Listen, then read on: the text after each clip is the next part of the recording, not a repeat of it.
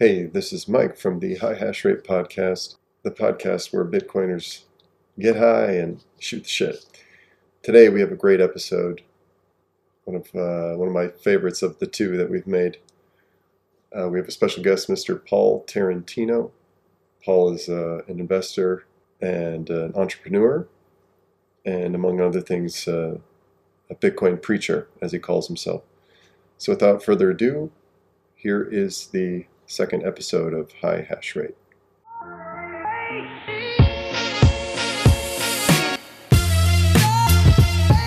Like the people I work with call me the Bitcoin preacher because that's like all I want to talk about. And so you do like once you like figure this thing out, it's like all you want to do is share it with people because you feel like if they don't get it, they're not coming with me on this totally. thing that's going to change the world. And so so you do become a little bit evangelical about it, but you're doing oh, it yeah. because because you love people and you want them to figure this out. Uh, we are officially on. Awesome. Our second episode of high hash rate. So there's all these yeah. little stupid things that we're experimenting with, which are cool. openings and closings and treating this as though there's an audience and yada yada yada. But the um, so the thing is, I should introduce you who we're speaking with today. Yes. Yeah. We have Paul Tarantino here. Uh, he is, um, among other things, uh, a, a Bitcoin uh, fanatic, just like us. Uh, yeah. Dan, Dan, and I met him at um, the most recent uh, Bitcoin 2022 conference. Uh, actually, I don't think Dan met met you, right? No, no, I did not. I, I was not there. And uh, we just sort of started talking, and uh, we ended up like almost trying to orange pill this reporter together. Yeah. It, it was just an interesting. I thought we had her. I thought yeah, we had her was, until her was, article came out. You're totally right. I, I thought she was totally convinced because she kept going like, "Oh yeah, oh, I never Wait, thought of that." What's what's go go elaborate on the story? I don't know about the reporter. She was a um, oh god, what remind me, Mike, of the name of that? Emily. Uh, here, let me. Shugerman. Yeah, that's something like that. Emily Shugerman or something. yeah. Something to this effect. Right, and she was she just full up disclosed to us that she was writing uh, an article about how Bitcoiners were all a cult. And so we we just started hitting her with lots of questions and lots of uh, explanations as to to why Bitcoin was going to change the world, and uh, and she seemed like she was fully on board. And then the article came out, and I think Mike and I were a little disappointed that uh, we weren't in the article because we did such a good job orange pilling her.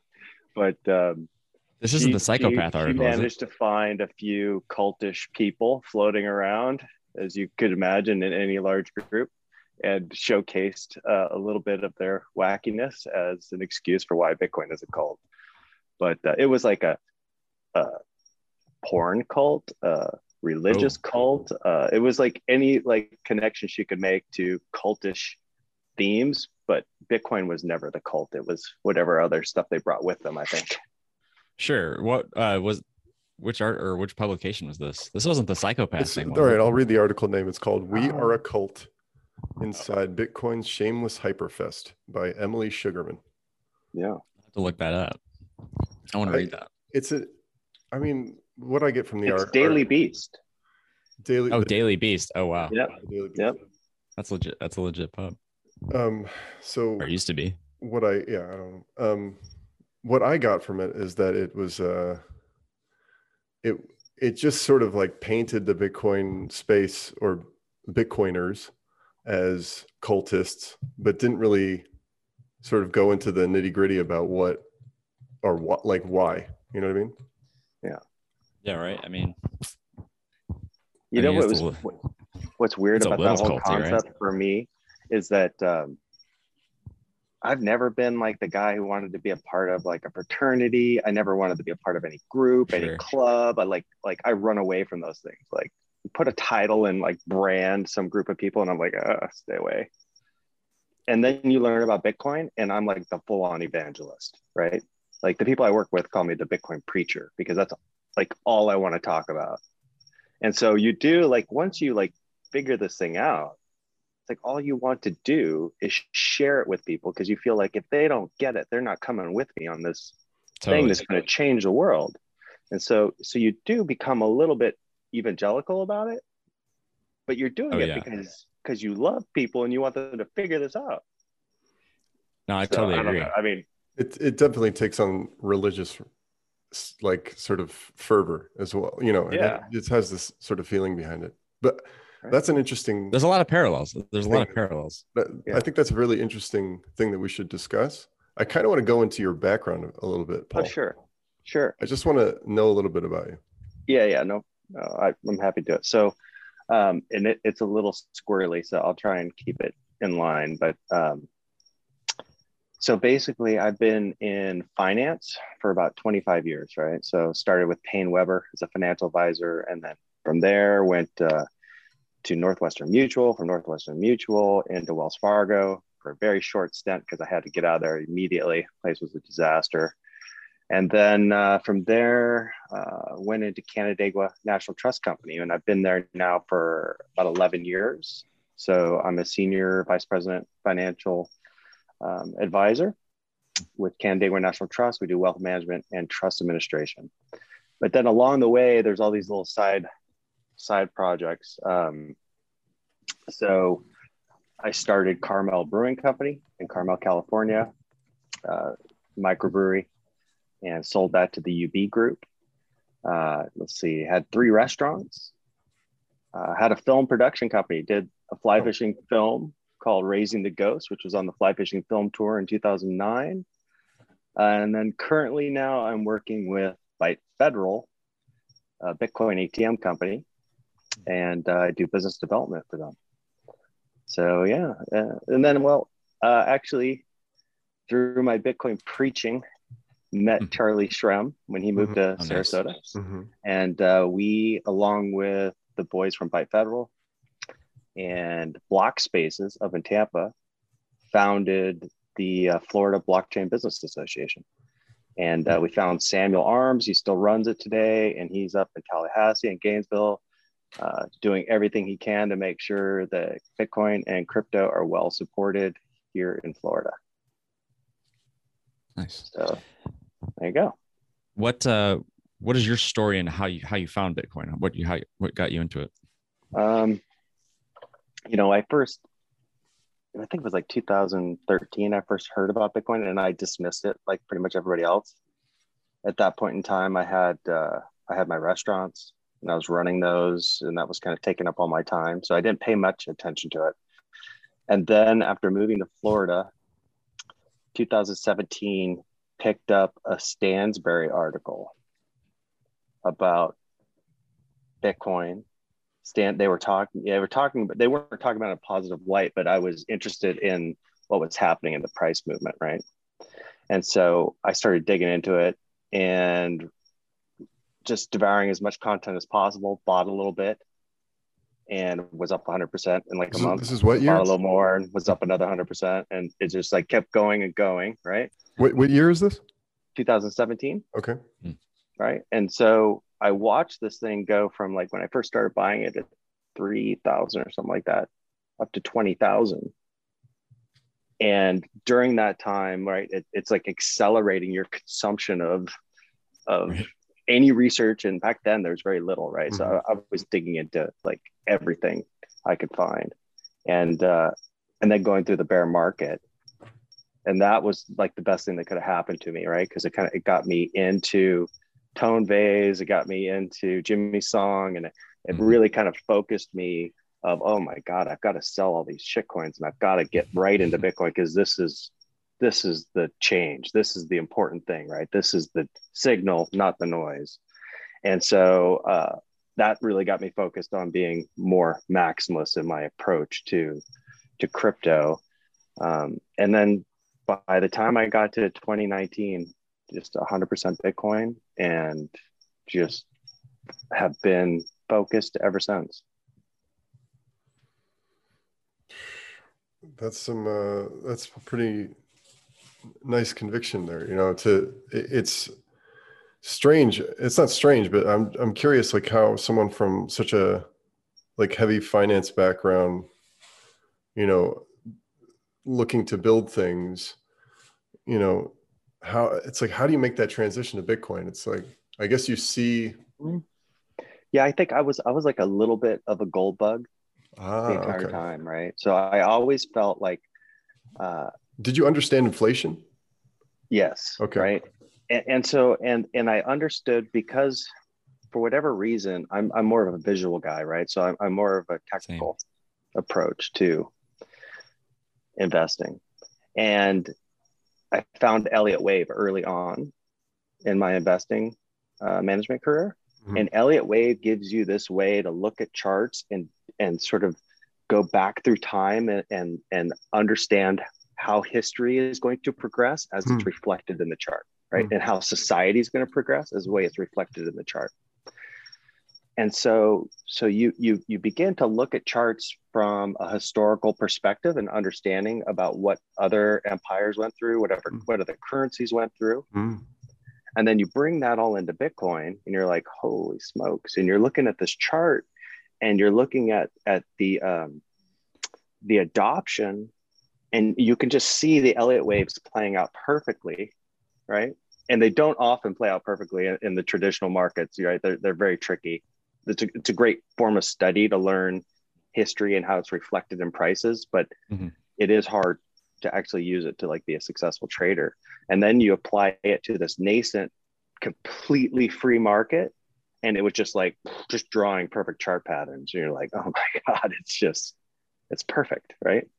And so it made me realize like well, this is the first like really free market i've ever looked at right where it's Wow. totally driven back then when there was no institutional investors it was totally Mhm. driven off the emotional Mhm. um, the emotion of all the traders involved, right? All these retail traders are just drawing these perfect charts with this mass psychology. And so I was just like, oh man, I this I know exactly where this thing is going and I got to get on board as, as fast as possible. And then and then at the blow off top, you're like, well, now I know where it's going to because this is this this pattern, this uh, this is the classic Wall Street pa- pattern, you know, the blow off Mhm. top, and we're gonna go, we're gonna go into a, a big contraction. Mhm, mhm. Um, so yeah so anyways that was really uh, exciting for me to see such a free market just get exposed to the world come out and, and be really a retail asset and not not an institutional asset you know every i mean i'm definitely the black sheep in the trust company everybody's looking at me like i'm crazy and uh, you know probably uh, too high but uh, you know it's uh, it's definitely been a great great experience and i, I kind of miss those days right like with the institutional Oh, investors totally. being in here now it's not uh, it's definitely not the bucking bronco that it used to be So, what do you do? You like to say "I told you so" to the doubters from the 2017 Oh, yeah. Now that everybody's kind of sure kind of admitted that it's here to stay. Yeah. yeah for sure i just kind of go eh, yeah So it sounds like you the, the way you were talking about you were studying the past. Um, have you read Ray Dalio's new book, uh, "Changing World Order"? i haven't read his book So but it's just I kind of understand the long-term debt cycle, and I understand Sure, the yeah. Thucydides trap and the fourth turning, and and the way this is all going. I haven't read his specific book though. Yeah i think if if anybody's thinking about reading that one i think it's worth checking out. It's it's very similar. He kind of a rehashes most of modern financial and economic history and kind of the Right. cycles that they go through. And he kind of breaks down how he's built his um, his system of investing based on following these trends. So it's like Right. a pretty good study of that. And it's kind of see how this one's playing out which of course is the probably the end of another debt cycle which is not you know Oh yeah, for sure. It is for Right. sure the end of another debt cycle. And I, th- I I agree with like almost everything that he has published in regards to the debt cycle. Mm-hmm. And you know, I, th- I think the only place I dis- start to disagree with him, and this is because of my belief in Bitcoin, is that you know he follows the traditional path towards China is going to emerge as the new empire right and the dollar is going to decline. The yuan is going to come up and become the world's reserve currency. They're going to be the empire that's managing the globe, right? hmm But that's the, the that's the Thucydides trap. And if you're to the the Department of Defense of the United States, you don't think you've war gamed that out already, like a million times? Mm-hmm. You don't think they know that's coming, right? I mean, with artificial intelligence, computer simulations, and history, I mean, certainly if I know that's coming, there's people far smarter than me that know this is coming, right? Hmm. So, Right. so all of a sudden Bitcoin comes in on the scene. And to me, that becomes the best defense Mhm. to the offensive move that China is going to Mhm. try and impose on the globe. And what I mean by the best defense, right, is if if for the Thucydides trap not to come to fruition, something's got to come in underneath the dollar, underneath our energy grid, underneath our society to coordinate us and recenter us, stop the divisions that are happening here, Mhm. and bring us back to this point where maybe we're not the empire, but at least we're one pillar of democracy and freedom in, Mhm. in a globe that is now maybe three different pillars or two different pillars. Maybe it's bipolar, right? Maybe it's Right. China and the US. But but I think we're shifting. I think the United States is shifting to play defense to preserve and not lose it all, right? Sure. and I and I, I think like the work that Jason Lowery is doing Yeah. at MIT, sure. um, he's really captured this, and I think trying to convince the Department of Defense that this is where we need to go as a country, and I, I can't be more excited about that because I, I think it's, it's for me that's always been uh, once I really understood Bitcoin, the vision, right? Like, how is this thing going to help us prevent this inevitable trap that we're going into? Mhm, mhm. you know it's interesting following jason lowery his you know he he's can be somewhat controversial on twitter sometimes with some of his ideas but Yeah. it- it's almost the way i think of it he's almost like he was open sourcing part of his thesis that he was going to deliver to Oh, yeah. the, the us government he was putting all of his ideas out there and letting all the most passionate people about bitcoin weigh in argue Right. with him debate him bring him on their podcasts and you know that affects and he's putting that you know in his in his paper Right. he's going to try to present to the to the to the pentagon Yeah, I I think I think a lot of the pushback is is um, because so many people just see Bitcoin eliminating war, right? Bitcoin fixes this, so Sure. war just goes away. I don't think that's necessarily true, right? Like when we were on a gold standard, when we had hard money, there was still there was still warfare. Right. Um, and I think he makes a really good point when you start to think in terms of how warfare has escalated to the point of destruction of the entire planet, right? We have that capability now. So if you're if you if you pushed it that far, uh, and you can at, at the very least grab as much hash power as possible that you can make it as expensive as possible for your enemy to come and and and spend resources to to attack you right? It's like this mutual that becomes the mutual defense system for everybody on the planet right? So like he, i love his analogy of of the elk antlers right, i'm gonna ma- my antlers are so big i'm gonna make it detrimental to you if you try and challenge me right? You, you're gonna get stabbed with one of these right? And so it's like if we have most of the hash rate on the planet and every bitcoin is precious on the planet you're going to think twice before burning through those bitcoin to drop a bomb on us right right it effectively becomes like an energy force field for your country Ooh. yeah like you, you know like in like in a marvel movie right it's like a, a Right. missile hitting something that's how they visualize it but in reality Right. it's more it's more like really strong mining network yeah The weapon is information, and it's sort of is that Right. force field against, you know, disseminating information or whatever. it's a lot of energy to like you know yeah blow up countries and rebuild them but the, the other thing gotta that, find that more gets way the other thing that i think is so cool about what he's what he's talking about and I, I guess this is just sort of tangentially connected is that like we have been dropping bombs on countries in the or, or, under the pretense that this is going to bring freedom to that country right? We're going to bring Right. democracy to your country. We're going to drop bombs on it. Destroy your resources uh, and then install a democracy, and and that's all going to work out. That's going to be great for you. I don't think you win hearts and minds by dropping bombs on people, right? Like, like if you were dropping, if if if China started dropping bombs on the United States, and it disrupted my life, and even if I wanted communism, right? I'd be like, man, you ruined my country. Yeah. Like, right. You, you, you, you've ruined my family's savings. You've ruined. So to me, if we want to spread democracy, how do you do it? Right. You, you inject the world with property rights. Totally. Right? If you can inject property rights into every government, regardless of whether they're communist or democratic or whatever they are, right? If you inject property rights to the people that are uncensorable and can't be um, confiscated by their government, you just gave them the first platform.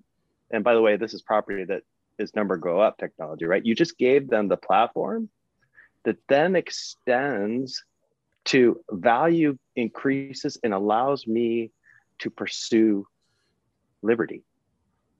Because if I have resources, I can pursue liberty. And if I get liberty, then I've got a life, right? I I can now I can start to think about the future of my life for my family and for uh, raising my children and what what their future looks like. That injecting that across the planet, that's the game changer, right? So like what's happening in Nigeria, what's happening in El Salvador, uh, what's happening in North Korea, where people are beginning to see the value of Bitcoin from that perspective that's how we get democracy on this planet. That's how we wipe out communism by empowering individuals to then right. free themselves, to then change their government. Right?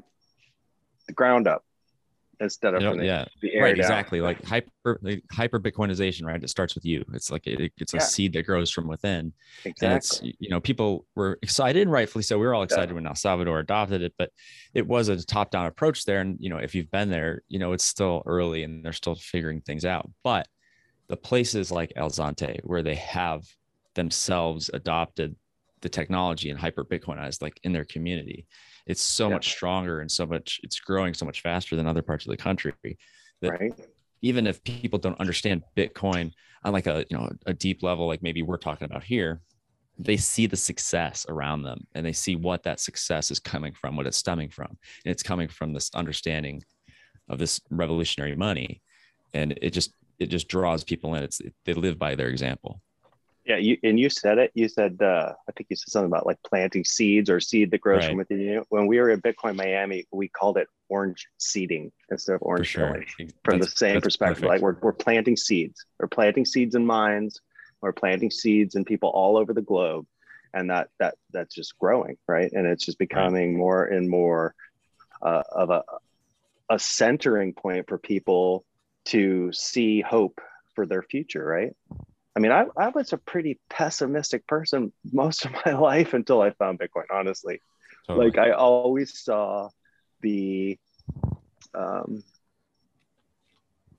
you know, I, I always saw sort of like the scam or the, the, um, the fraudulent side of things, uh, a little bit of a conspiracy minded, not trusting, you know, individual. And then you, you find Bitcoin, you're like, this just cuts through all that. Mm-hmm. Uh, and it gives you a way to go like, oh, man, this could change the game for, for me, my family, for everybody I love. And that that's, I think when you become that evangelist, you're just like, right. Like I don't, I don't, I don't care how crazy you think I am. I have to tell you this. right. It's, it's, it's like to sum that up is it's the, re- the reason they say Bitcoin is hope, right? It, you see that trustlessness and that it can't be corrupted, and it kind of slowly turns your cynical heart, like you know, yeah. to be an optimist. Yeah, absolutely. I would say that's like how it affect me for, as well. Yeah, that's cool. So t- tell me, Dan, a little bit about like programming, like the coding you're doing. What like is it Swan related, Bitcoin related? Is it? Yeah, yeah. So uh, oh. a little bit of this, a little bit of that. Um, uh-huh.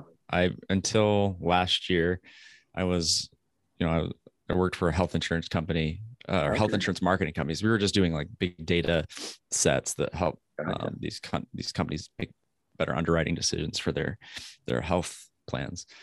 And uh, I had, you know, I'd been in Bitcoin for a while. I decided to go to switch it over and just go 100%, just, you know, nice. work for a Bitcoin company. So I applied at Swan because I had been hanging out at the Swan Dome at the uh, Bitcoin 2021. Um, that was probably the best part of the conference. So I figured that's the company I wanted to work for. They were Bitcoin only. Got the job. So that's what I've been doing. Great. I've been working there full time since October 21, and I'm building the uh, the advisor services platform for Andy Edstrom. Uh, so that nice. I nice. anticipate launching that probably in the next month or so. So don't hold me to that timeline, but you know it's coming soon. Yeah, that's, that's, great. Um, I love Swan. Yeah, I love snacking yeah. with Swan. And in my in my spare time, I, I do contribute to the Bitcoin Beach Wallet uh, down in El Salvador, the Excellent. open source uh, project through Galoy Money. So Very that's cool. kind of why I went down there to check that out back in February. Uh, it was a great trip, and I think more people are really going to like El Salvador if they make it down there. Yeah, excellent. Do you do you think that coders will be like revered in the future? Like these, like be too common. I think I think there'll be too many coders for them to be really revered. I think they'll be kind of like but they'll be respected, right? Like the manufacturing class, like in the 1950s, like the people that they just go to work every day and they build things. They build the infrastructure that we use. Like we're doing that as software developers. We're just doing it on a digital scale instead of a, a physical world scale. So I think that it does seem like a, a challenging task or a challenging skill to learn. But I think if you like anything, when you start early, you start kids doing it, you'll just have, you know, an army of right. skilled coders that can build everything for you. One, one of the things that I've been thinking a lot about lately, and this is related to coding, is that for the first time in history, we've given these engineers this toolkit called Bitcoin. Totally. And and the geek, the more geeky they are, the earlier they got in. Right. And and and now that they could attain this incredible wealth so like imagine like seeding all the great minds of history with hundreds of millions of dollars each. Mm-hmm. Imagine what they would have achieved, right? Because they were free to tinker and toil. They didn't have to worry about feeding themselves or feeding their family or hmm. making a living, right? So if you take people like Adam Back and and these other great minds, right? You seed them with Bitcoin and it becomes 500 a million 10 million dollars a coin what is going to come out of these guys in the future mm-hmm. I, I think wow. the coders of the future like the coders today that are seeded with bitcoin are going to go on to change the world like this is just the beginning right mm. like we talk about how bitcoin's going to empower people. Thinks when they start applying cryptography uh, and their coding skills and the lightning network and uncensorable speech and uncensorable identity and, and then start delivering that across the planet i mean it, it i think the next or the rest of my life is going to be insane insanely oh, positive right? I 100% agree with this. I was just saying that i had so a tweet exciting. the other day. It was you know if you're a young entrepreneur who knows a little bit about coding you have a raspberry pi node. So now you have a you know you set up a a lightning channel. You have your bank account your business uh, you just draw up a, a, few apps that make somebody's life slightly more convenient. They start sending you sats as value for value. Anywhere you are in the world you've got a business that you can run and you've got yeah. access to the you know the banking. There's there's no nothing you don't have to get a, a permit there's no right. license no permission nope. you can just build your business take over the world next elon right. musk so, could come up from that right so many ideas today good ideas people are sitting on, can't get the funding to get them done, right? Right. Because maybe they're not maybe they're not incredibly profitable, right? Bitcoin wasn't launched to be like I mean it traded for 15 months without any value, mm-hmm. something like that, right? It wasn't like, oh, okay, well, we're starting at a dollar and we're going to go to ten dollars and a hundred. Like, no, we're just we're going to try this experiment and see if mm-hmm. we can make something that is going to be better for humanity. Where now you're never going to get a project off the ground unless you can show in your business plan how you're going to return capital to the investors 10x 100 right if you you're gonna have to like significant show them clearly how you plan to make money right but a lot of the best inventions that have really fixed humanity had no clear path Mm-hmm. to profitability right Now, look at look at Tesla's zero point energy Sure. that couldn't be monetized, so it didn't get released. But if Tesla was sitting on a billion dollars worth of Bitcoin, it would have got released. I mean, think about you, just just the internet itself, right? That there was a lot of military funding that went into that in the beginning because who, who's going to invest all that money? It's, Right. It's one of those things that either it gets kicked off somehow, Yeah. or it, somebody else monetizes it and figures it out. Right. Yeah. So I think there's some awesome things to come. Do you But think- it's all going to be driven out of the Bitcoin community. 100%. Do do you think that the early adopters to Bitcoin understood its significance Not necessarily. as we as we understand it today? I don't. All I can say is from listening to interviews with with with people like Adam Back and um, and others that they they clearly state that they weren't sure if it was going to work. Mm. Uh, so we're basically that it we're, took- we're learning it about took, that. Like what I I just listened to an interview with Adam talking about how um, he tested it and tested it and tried tried to maybe fine tune it or fix it or tweak it and, and then realized that like no, you, you really shouldn't mess with it. It's just Mhm. kind of humming along the way it's supposed to. And what and I just read a tweet not too long ago. Uh, Wences Casares like spent like two hundred fifty thousand dollars trying to hack it Mhm. before he bought two million dollars worth. Mhm. Right. so Um, like these, like I think any coder, and you would know better than me, is going to be like, well, it's it's software. You know, it could have all sorts of bugs in it, could have all sorts of problems in it. And hmm That's yeah, part that's part of what drew me to it was understanding the value of the decentralized nature of the nodes. Uh, was knowing that hacking it wasn't really a a feasible thing that was going to happen, right? And then there was, I think his name is Dan Kaminsky, and he's probably if you were to have a ranking in a tech magazine of who are the top hackers, ethical or otherwise, he would be at the top of that list. And I think he found this really incredible exploit in the DNS system we use for domain names that um, that he you know prevented a lot of crazy uh, exploits from occurring by finding it. Anyways, he went to try to hack Bitcoin, and he when he wrote about it in his blog or in his article, he talked about how every way that he would have attacked it, he would get to that point and there would be a comment in the code that would be indicating that this is here because I'm blocking this exploit. He was so Satoshi wrote every possible crazy. defense mechanism into the code base itself. That's insane, man. It's like a, it's like a, you know a, a So like, immaculate conception.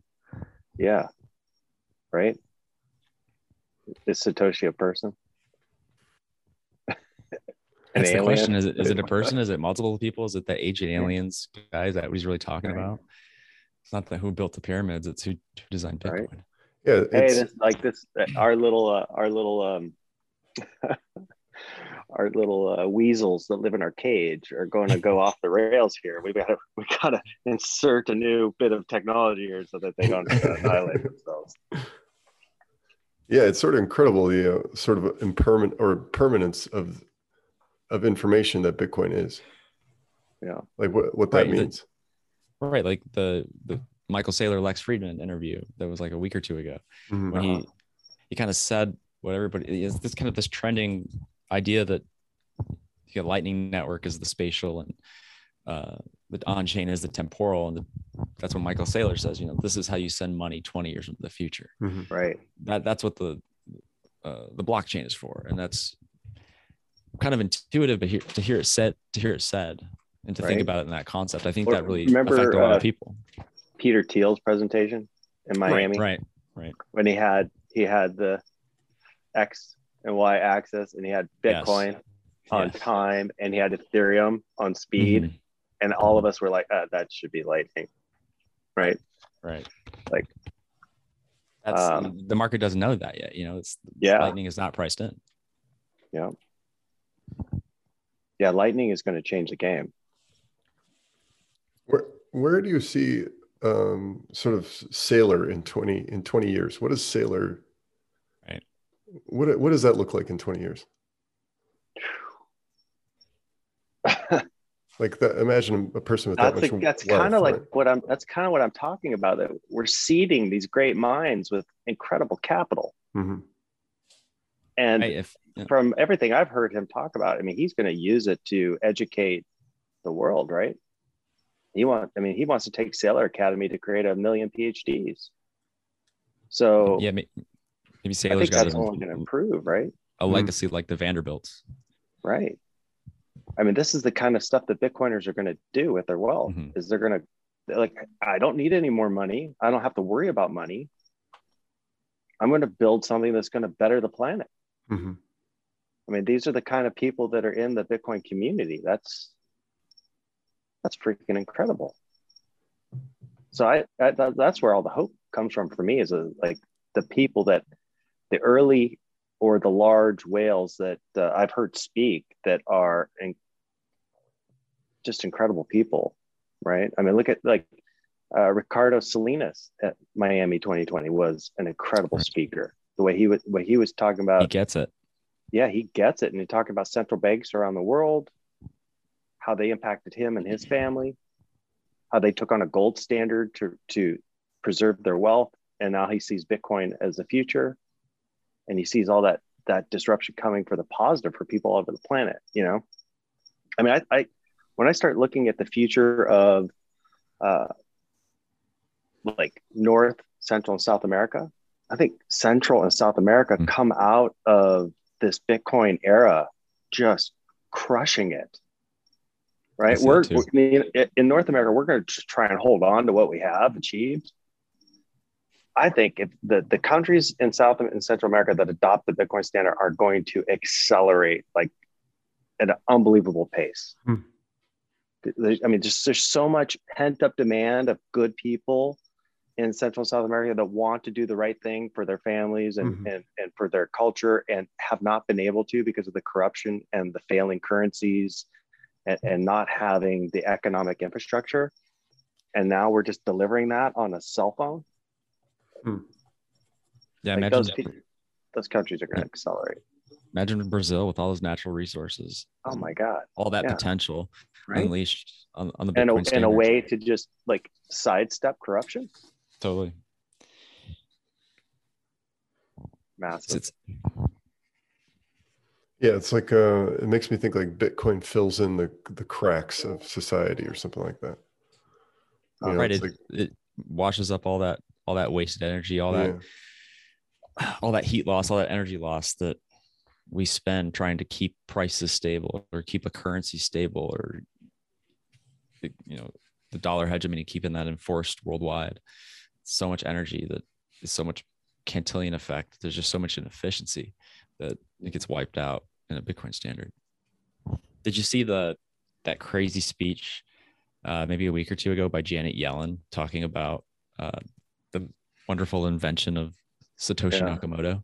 Can It you was just- unreal. Can you tell me a I little bit wish I- about Go ahead, Dan. it? Yeah, it was. She was at. It was a, a big event by the Treasury, and they made their you know a, a- official her first official speech about crypto and like the regulations and such they were going to pursue. And she opens it with this this speech about uh, how blockchain Satoshi Nakamoto consensus, uh, how it's this revolutionary technology, and she just kind of talked about it in this very, yeah, she like she revered it almost, kind of like Yeah, Gensler she does like, basically acknowledged that Mhm. uh, acknowledged the invention, Mhm. acknowledged the uh, you know the the like peer to peer with uh, aspects without No, no, uh, yeah. no third party intermediary. Um, and, and so she talked about talked about it in a way that was like, oh, you've actually studied this a little bit. Like you you kind of got it. Mm. And I Right. remember hearing that, and I was like, is this just a positive excerpt? Like, did I not like show me the rest where she says it's for criminals and terrorists and going to boil the oceans, right? Like, I I wanted to see the whole speech because I was certain there had to be like something that was cut off that was extremely negative. Mhm, mhm. Right. But I've heard everybody just saying positive things that you know that And she's it's, you know, figuring it out.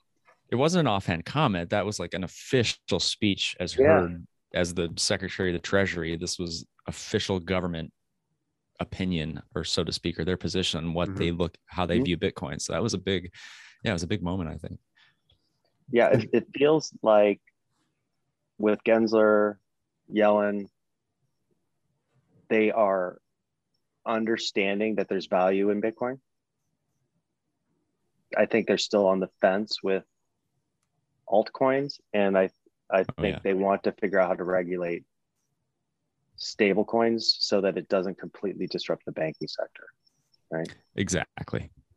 Right. They there there's a lot of bankers with a lot of influence. They they don't want to lose their jobs. You know, they want to be made obsolete by these. Right. Jamie Jamie Dimon's written a lot of checks. Right. exa- Exactly. Exactly. so yeah, it's it's it's it's get it's gotten to the point where they know they can't stop it. They're just kind of putting their arms out and they're trying to slow down one side and trying to Right. stabilize the other side so they can make sure that there's a soft landing and that there's not too much uh, too much good of, of an that one. earthquake, right? Right. But it's inevitable. It's inevitable. uh, Jerome Powell, to, I, I don't know if it was today or yesterday, uh, is quoted in saying something like, you know, I'm going to fight inflation uh, and Hmm. have growth at the same time. yeah, good luck with that.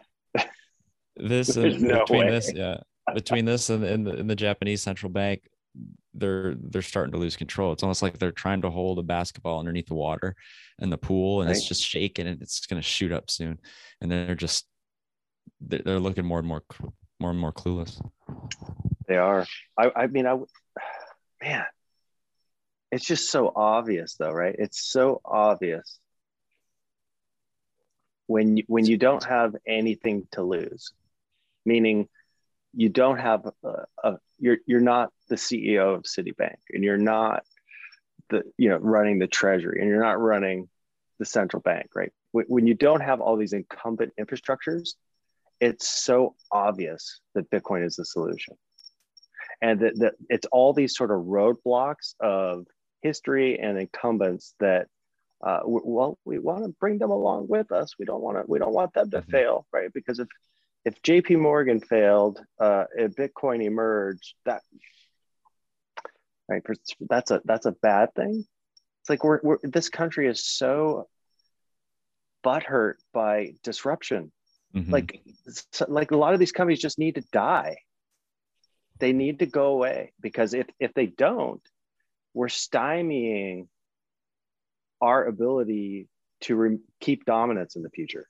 Like we're, we're just keeping so much garbage alive for so many years that would have just long ago been wiped out. And then you have you have countries that uh, have no infrastructure that are just going to leap ahead of us right? El salvador is a great example. Mhm. you, you, you just banked what? How many? 3 million plus people?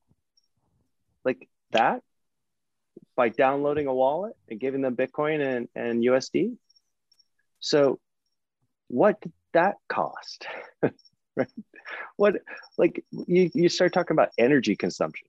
What would it have cost to the environment if you had to put in all the cabling all the sewage systems build all the banks drive to the bank go home go make do that every week put in all the wiring infrastructure connect all those banks like oh my god. Like the, Right. that, ti- that that is massive energy consumption. Would have taken decades. No no we're, Oh, we're just gonna we're gonna take six months. We're gonna bank three million people. The, the us interstate system right? How much energy did that take? It's like it's like building the lightning network you know? Right. it's like this all these connections like you have to bring your business and, and park it somewhere build it somewhere Right. near one of these roads that they built so when you don't have that when you don't have that um uh in, that incumbent infrastructure like the united Mhm. states like we, we did the cable lines and then we did fiber optic lines right? And then we did mobile. It's like if you don't have any of that stuff and you you just or you just are willing to abandon it and say look it's dead. It's dead technology. I'm, I'm jumping to the future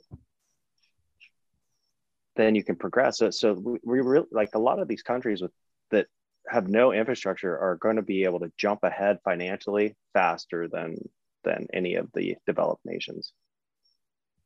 Yeah, like in software, it's kind of this thing we call technical debt. You build all this, There you go. all Yeah. this infrastructure into something, and then if you you have to build a new, you know, a new product Right. or you got to pivot, right? You just got all Right. this infrastructure you built, this debt you've got to Yeah. build around. It's the same with countries. Oh my God. We Jerome have the Powell's same, just like a yeah.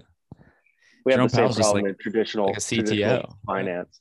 All, all the like software platforms that we run on are so bad, and that none uh, of them are able to adapt any of, of the the new technology. So it's just it's just stuck in this purgatory.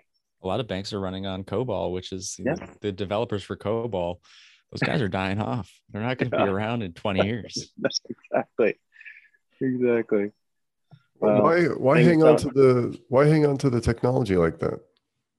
Oh, a lot of it has to do with regulation, and a lot of it has to do with the banks are not good technical. You know, most banks don't have Right. strong tech department. Um, the bigger banks have invested a lot in building proprietary systems, but the small, mid-sized regional banks haven't been able to. Um,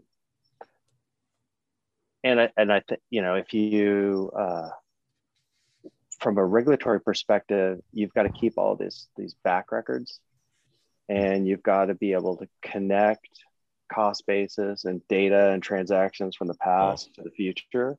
And so merging that into a new system is always like really, really difficult. Hmm. And so a lot of them just go, eh, you know, they bolt stuff on top. Like, oh, I'll get this little software over here. I'll get this little software. And so we have all these little systems that are separated that we're constantly logging into and logging out of, you know. I heard a story like uh, the Marriott or like all of the hotels still use the oldest booking software there is. I- I wouldn't doubt it. So Yeah, there's a lot of legacy systems out there that Yeah. Mean, when I was in the Air Force, man, we were using stuff like I mean, I got out in 2010, but even then we were using some of these radar tracking devices that were built in like the 60s and 70s and they hadn't been serviced since the early 80s because the company that created them went out of business in the early 80s and they they've just been kind of making it work since then um, and if it works it works you know like it doesn't have to be this digital fancy thing Yeah, if it works gets fixed if it isn't broke it's broken. yeah unless it's broken. That's what uh, you know. So, uh, you know, the end of the debt cycle, Dalio's debt cycle, right? At the end of all that and going into the fourth turning, that's what that's all about. That's just burning up the old dead wood, like clearing out the undergrowth, Yep. uh, so that we can start fresh. And uh, it's unfortunate that we have to go that far, right? But but Bitcoin is definitely like the new green shoot that's coming up out of the undergrowth, right? And um, so when you start to see, you start to project that into the future, it's going to be a very, very promising future. But we're going to have to go through some, you know what, to get to get there. right it's it's it's almost like the i heard somebody made this analogy that the financial system we're in now is is is like when a state prevents fires from occurring like in california they don't let fires Yeah. happen and then it just Yeah. all this tinder builds up and when it finally goes it's it's massive it's this huge oh, fire it's massive, right? and that's that's what we're kind of working Yeah, up to I right lived now. in uh, I lived in Bozeman, Montana during the Yellowstone fires. Hmm. Exactly right. It was just it was out of control. It just burned like half the park because they didn't let stuff burn for years and years and years. yeah, in Los Angeles, we were seeing uh, the fucking sky being orange. You know, it's like the oh strangest, that yeah strangest, strangest thing to see. Yeah. So, well, i hope i hope it's i hope they I hope the financial system doesn't burn down as bad as you know like australia did right before covid What's happening with Australia these days? I haven't seen any The news, videos the, of the, people getting the like trampled by yeah, the the news in of people being locked in cages is kind of dissipated now that uh, now that China's literally locking Ukraine war in- is going on oh, here. yeah. So I have a. I'm so not up to date with like any other countries as I should be. and feel it like- is like like all the news on everything that's happening around the planet just stops right when there's a new focus, right? hmm right, right. I mean, Putin invades, the Mhm. trucker convoy's over, the Mhm. U.S. trucker convoy's a non-event. you know, uh, now we're now we don't have to wear masks anymore. COVID's gone, right? It's such a joke. You're just you're just like going. You're like ri- rifling through memes, you know, of the of Yeah, the time. exactly. It- it- yeah, it's like oh, Fads. it's, I don't it's like like the knows. golden retriever going squirrel. yeah, we talk a lot about a lot about memes on this show. Um, I I don't want to take the. I don't want to go completely off the rails unless what someone had something. to right. I say. was just gonna say like this Yeah. meme I've been having in my head is like a painting of the founding fathers, Mhm. cre- you know, Mhm. creating the Constitution, but then like dropping in like Robert Breedlove's face, Michael Saylor's face, Preston Pysh's face, you know, right? Like putting all these like like And, you know, you who know would what's be the, Thomas Jefferson, you know, let's what it's like uh, Thomas an idea- Jefferson. I've had a really common or a similar meme in my head of you know like before the American Revolution, right? Like the the seeds were sowed in the pub houses where everybody was sitting around and, and talking about like these these taxes aren't fair. This is bullshit, right? That's what Mhm. Twitter Spaces is now. You've got just people Oh, yeah, all yeah. over, and it's like even more than it's bigger than the United States. It's global. It's people thinking about you know our, this fiat system's broken. We've got a better Good point. system. Let's Yeah. let's band together Yeah, you're right. And like So you what's know, gonna be what's gonna be the global tea party, right? Yeah, it's I mean it's the orange it's the orange pill party. It's the orange seed party, Right. whatever you want to call it. Well, you know, we're- it's what it is. Willy Woo had this quote a long time ago that I thought was so brilliant. And he said that World War III is not going to be between governments, it's going to be between people and their government. Mm. yeah, I think Hmm. I think I I was, like, I was like, yeah, I, I- I like that that perspective. It does seem that it is in in the American cities, right? You've got the states or the, the people clashing with the the governments, and it's it's going to keep spreading out. Probably probably see more of it this year and this summer once the everybody gets back out Yeah. again. I feel like if if if there bec- if like humanity all of a sudden focused on this consensus that we didn't have to listen hmm to what the government wants us to do. And instead we did what was better for us as humans that we would we be on a better path right? Like um, Masks. like i've always like i always think that like the average person wherever you live on this planet the average person always wants the same thing. Right? They want their family to be healthy happy. They want to have enough resources to enjoy life be comfortable take and, create a better future for their kids right so that Mhm. that's like the base level goal of every human on the planet and if people would just focus on that and not feel like they had to listen to their government Right. but that they they realized that everybody had the same mutual goals uh it, it's, Yeah, it's like that enlightenment that enlightenment would change everything but there's so many people that that i work with a lot of them. There's so many people that are, like have to follow every rule. Right. they're so obedient that they it goes beyond being able to think for themselves and be like I mean- wait a minute. I don't I mean, care if this is the rule or the law. Is this right or wrong? Is this pro humanity or negative for humanity? Like is this human nature or not? Like those sort of base level that base level understanding of natural law i think everybody has that and that there's a few psychopaths that use power and government to attain power and oppress and apply pressure on people and people just have to come to this realization i think the trucker convoy in canada was a great example of that of Mhm. good people coming to the conclusion that oh, we, we don't really have to listen to what they're saying let's just do what we think Right. we know is right and let's just take care of ourselves it just start like what if everybody just started ignoring their government what would happen Well, yeah. I mean, Right? we, just like literally just start it- it- like oh no we're not doing that anymore thanks though in the Good fiat, you know, in the fiat system, when you've got the cantillionaire, like the people who are closest to the money printing machine you survive by obeying the most rules if you're the most That's right. compliant the most rule Yeah. following you will always get access to the cheapest capital Right. and once that bigot turns off and you gotta work you gotta you gotta work for your money right like then that's Yeah. when you kind of decentralize that's why you we kinda need have fuck you money. exactly right That's what we're talking about, right? We're talking about fuck you money. So we're gonna be like, eh, we don't care. and what is Love fuck you that. money if you don't say fuck you There's some fiat people over there that'll listen to you. Try them. right and those people aren't going to be very uh very productive relatively It's it's it's it's like it's so easy to talk to like you guys, right? Because we all Mhm. we're all on the same page, right? And then you Right. start ex- expressing these ideas to people that aren't Bitcoiners, no coiners, and they're like, you're in a cult like you're insane. Like, well, no, no, I don't, I don't think I'm insane. It's in my echo chamber. I'm not. I- my feed, my Twitter feed says I'm, I'm doing well. You- a lot of those people seem really pissed off or they seem really doom and gloom and i'm i have a lot of hope in my life so whatever i'm doing Yeah. or whatever we're doing i think that uh, it's it's working out better for us yeah, and it'll work out better for them too, whether they know it or not, right? right right Because it, it it'll fix so many of the corruption and bribery issues that that drive so much of our economy today, drive so much of the global relationships today.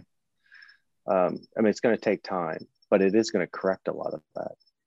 It's just going to you're going to lose you know you're going to lose the ability to bribe people with the dollar. I mean, how much of our Mhm. international relationships are us bribing people with the dollar or China bribing people with euro dollars, Mhm. right?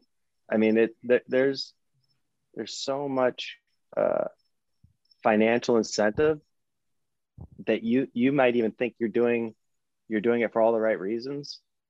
You you might not even realize the the messages you're delivering and why you're delivering it because the system is set up to support it. The capitalist system where you can really support with enough money you can support any bad idea. That's pretty that's pretty dangerous right? Right. And, I- Speaking and I, you know that there's a lot of bad ideas that have gotten embedded into our culture over the last 20 30 years. Speaking of that what uh what do you think of the elon musk twitter? Is you think that's a good idea? Um, rooting for I, that? I think i do think it's a good idea. Yeah.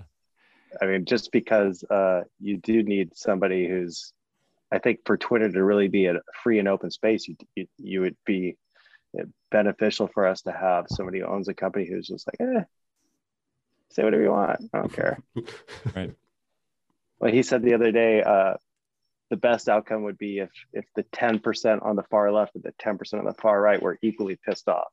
Like, Yeah, right, exactly. right, That, that would be perfect. That would be perfect.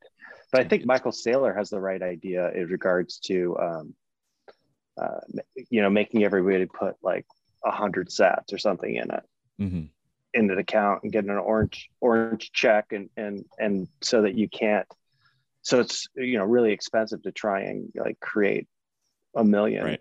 twitter accounts to go out and attack people this this is my here's my conspiracy theory. So I think the issue that every I, I think that Elon Musk, if he buys it, they'll come in. They they'll they'll probably be able to fix the spam problem very quickly. I think the reason that it hasn't been fixed already is because a lot of people buy those fake bot accounts. Uh, I Uh-huh. used to work for a marketing company. They used to buy it for their brands. Like just make it seem like you have a thousand, a couple thousand followers, and then Right. these bots just kind of they interact. Twitter, I think, turns a blind eye to that because without those bots, the the volume and the activity and the active user base is much much lower. And I think they're Right. they're they're letting that happen because that's how they're selling ads. And yeah it's not if they if they fix the spam, it could be a real detriment to their to their income. that's I think that's kind of the issue. Yeah. right yeah yeah for sure that makes sense that that does make sense But I think But it'd be- it'd anybody be a can much figure better that problem out and fix it, would be would be Elon. So I think he'll eventually get it. I think they're going to try to fight whatever avenue they can without getting sued. But Oh man, it'll it, it'll be so enlightening to see the changes, right? mhm. it'd be like a Bastille Day when everybody gets let back out of the you know the the Right. suspension prison and back into all the Oh, man, it's gonna be such a different. It would be such a different place. It could be pretty pretty cool.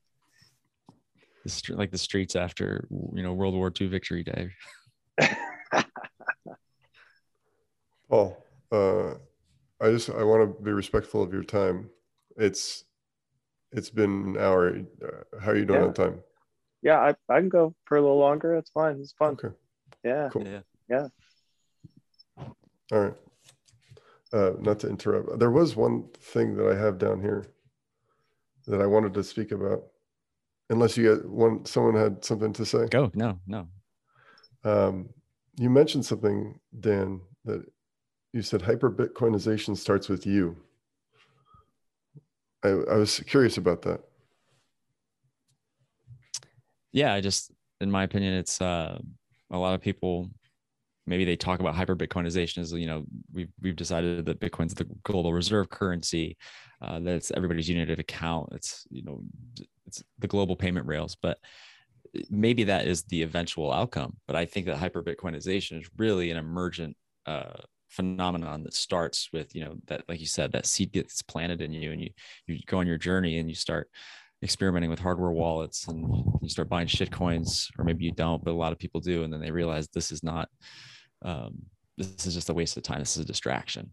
And then before you know it you know you've got just enough cash to to pay your debts and everything else is going into to bitcoin or all your time is is focused on bitcoin and that's you hyper bitcoinizing. Once you get to that other side whatever that is like your it's like your moment of zen. Then all of a sudden you see all the other hyper bitcoinized people and that's like your community. Here we are three of us talking now because we're going through hyper bitcoinization ourselves. And that just slowly grows. And then it comes becomes a city and a nation state right? You've got el zonte and then you've got the entire nation of, of el salvador and it's starting to spread maybe it blew in the wind right to one of the other countries one of the other seeds because now it's being talked about in paraguay and peru and brazil and mexico and honduras it just keeps spreading Mhm. Seems like it's Yeah. very important to get that message out. right Yeah, right I think you're totally right. You're totally right because it, it does change you. totally right and you and you can see it you can tell Yeah. you just kind of that connection you make with other bitcoiners Yeah, and, and you know how Saifedean talks about high time preference. Mhm. That I mean, I have I've witnessed that in a huge way within myself. just that patience The patience, and yeah. discipline yeah like like the first year I was in Bitcoin, it was like, oh, go, go, go, go, go. We're going to go to 100,000 right now, right? We, we don't, you know, like, and now it's like, Yeah.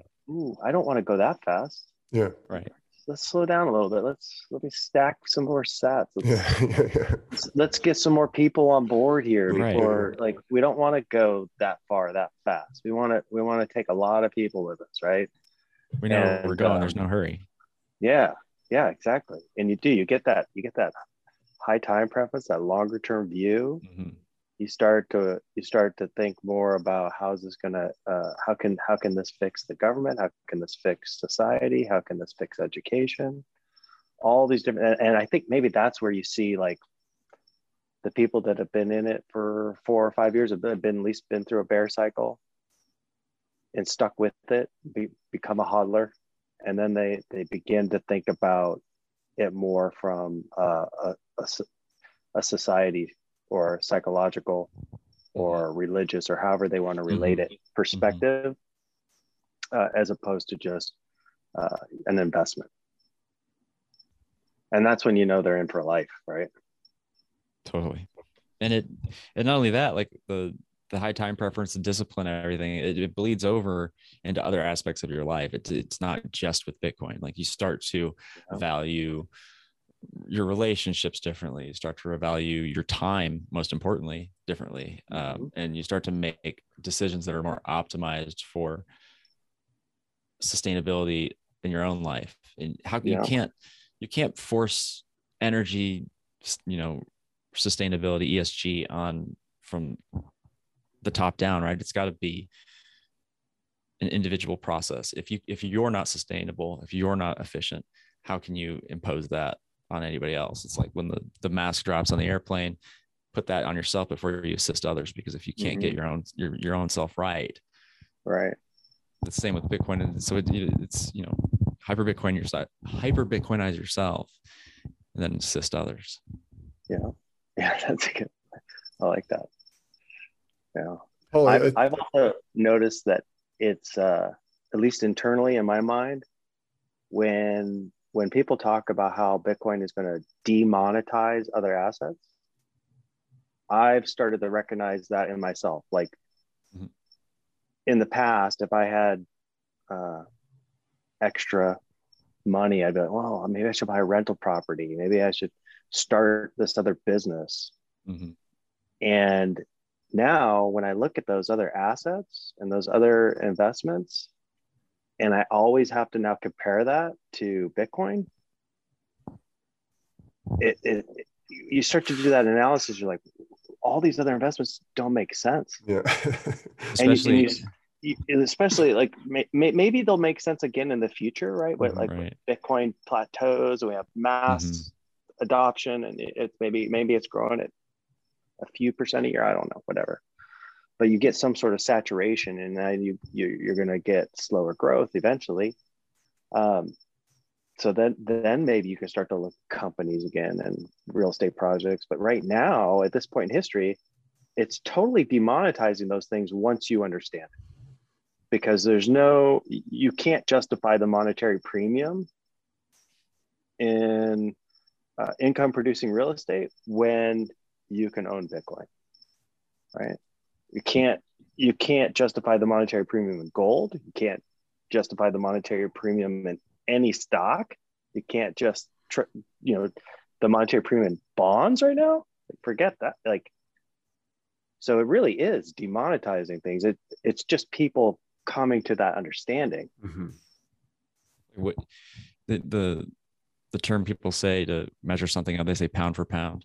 So you know kilowatt hour of energy per kilowatt hour of energy. Right. What's going to return more right. for you in 10 years than bitcoin right? All that energy you've got to expend to, to generate some cash or do i just and it, buy it's some bitcoin? hard. It's it's hard for i think people that are new to this space to just be like all i have to do is stack bitcoin? Hmm hmm like that's so easy to do that it's it's hard to like rationalize that you're like if hmm you're born and raised in this fiat world where you have to like i gotta work i gotta fight i gotta struggle i gotta be better than this guy i gotta be faster than that guy right and, no- and now all you have to do is like oh i'm just gonna dca a couple hundred bucks a week over here and just and then two years down the road you're like whoa how did that happen Mm-hmm. Yeah, yeah. You could really see the payoff, you know, the longer you stay in. yeah for sure You know? yeah it's, people just have to just got to catch on Gentlemen, uh, any closing thoughts on the on any matters? Mm. it's been great to chat with you guys that's my closing thought yeah it was a good conversation yeah, I'm glad I met I met up with you, Mike. It was, Yeah. it was a, a fortuitous meeting, and Dan, it's nice to talk chat with you today. Get to know you. you as well yeah great it was a great time Thanks for having me, guys. Appreciate it. Thanks again for listening to the High Hash Rate podcast. You can find us at at High Hash Rate on Twitter. That's it for right now, and we'll see you in the next one.